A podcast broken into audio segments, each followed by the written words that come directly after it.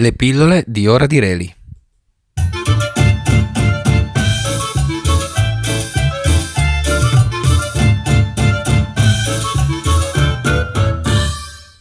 Sofia e Lorenzo.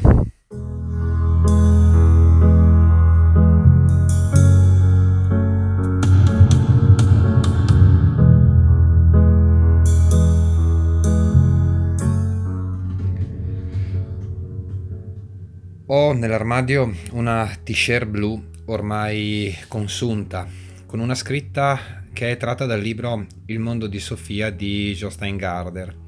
La scritta è una semplice domanda: chi sei tu?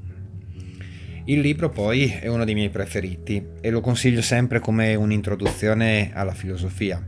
Sono andato a ripescare la risposta della protagonista alla domanda chi sei tu. La protagonista si chiama Sofia e per cognome fa Amundsen. Vi leggo il pezzettino. Non lo sapeva di preciso.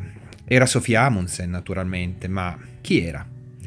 Non era ancora riuscita a scoprirlo del tutto. E se si fosse chiamata con un altro nome? Ann Knudsen, per esempio. In quel caso sarebbe stata un'altra persona?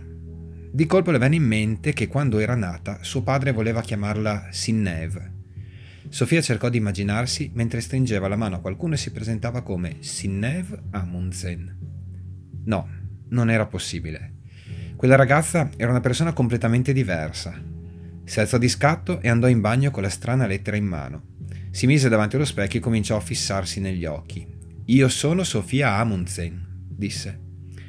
La ragazza nello specchio rispose con una piccola smorfia. Faceva tutto quello che faceva Sofia Sofia cercò di precedere l'immagine con un movimento fulmineo, ma l'altra fu altrettanto veloce. Chi sei tu? chiese. Non ricevette alcuna risposta, ma per una frazione di secondo si domandò sconcertata se era stata lei o l'immagine ad aver posto la domanda. Sofia premette l'indice sul naso riflesso nello specchio e disse Tu sei me. Dal momento che neanche questa volta aveva avuto risposta, capovolse la frase Io sono te. Sofia Amundsen non era mai stata soddisfatta del suo aspetto. Spesso le facevano complimenti per i suoi occhi a mandorla, ma senza dubbio le dicevano così soltanto perché il naso era troppo piccolo e la bocca troppo grande. Le orecchie poi erano esageratamente vicine agli occhi. La cosa peggiore erano i capelli lisci che non le stavano mai a posto. A volte suo padre le accarezzava la testa e la chiamava la bimba dai capelli di lino, riferendosi al titolo di un preludio di Claude Debussy. Facile a dirsi per uno che non era condannato per tutta la vita ad avere capelli neri che penzolano dritti come spaghetti.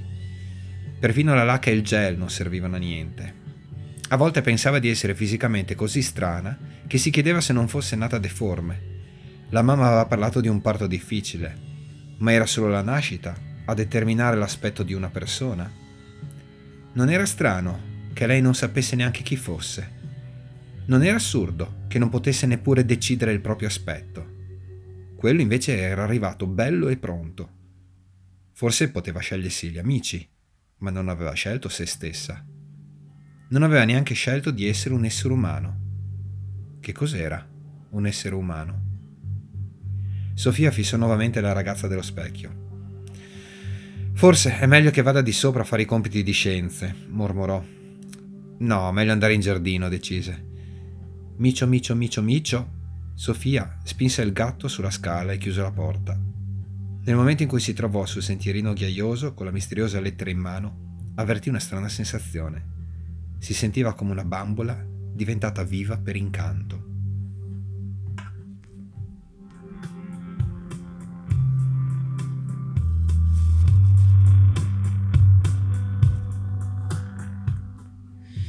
Quello che ho appena letto è un brano che ormai da un 2-3 anni utilizzo sempre in prima per parlare dell'identità, almeno per porre la domanda sul chi siamo.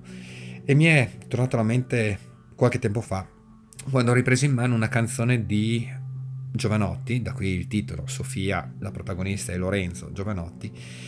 Quindi una, una canzone di Giovanotti che da tempo volevo affrontare con calma. E ho deciso di farlo veramente con calma, per cui spezzetterò il testo musicale in piccole parti, soffermandomi brevemente su ciascuna di esse. Questa infatti sarà la pillola più lunga della serie, le altre saranno più brevi. La canzone in questione è Buon Sangue ed è tratta dall'omonimo album del 2005. Il concetto di fondo è piuttosto semplice.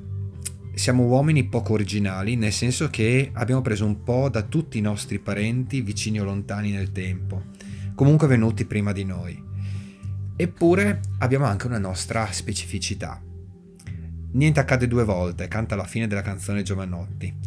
Sta di fatto che tutto il pezzo sembra una continua risposta alla domanda posta a Sofia Amundsen. Nelle prossime pillole le risposte.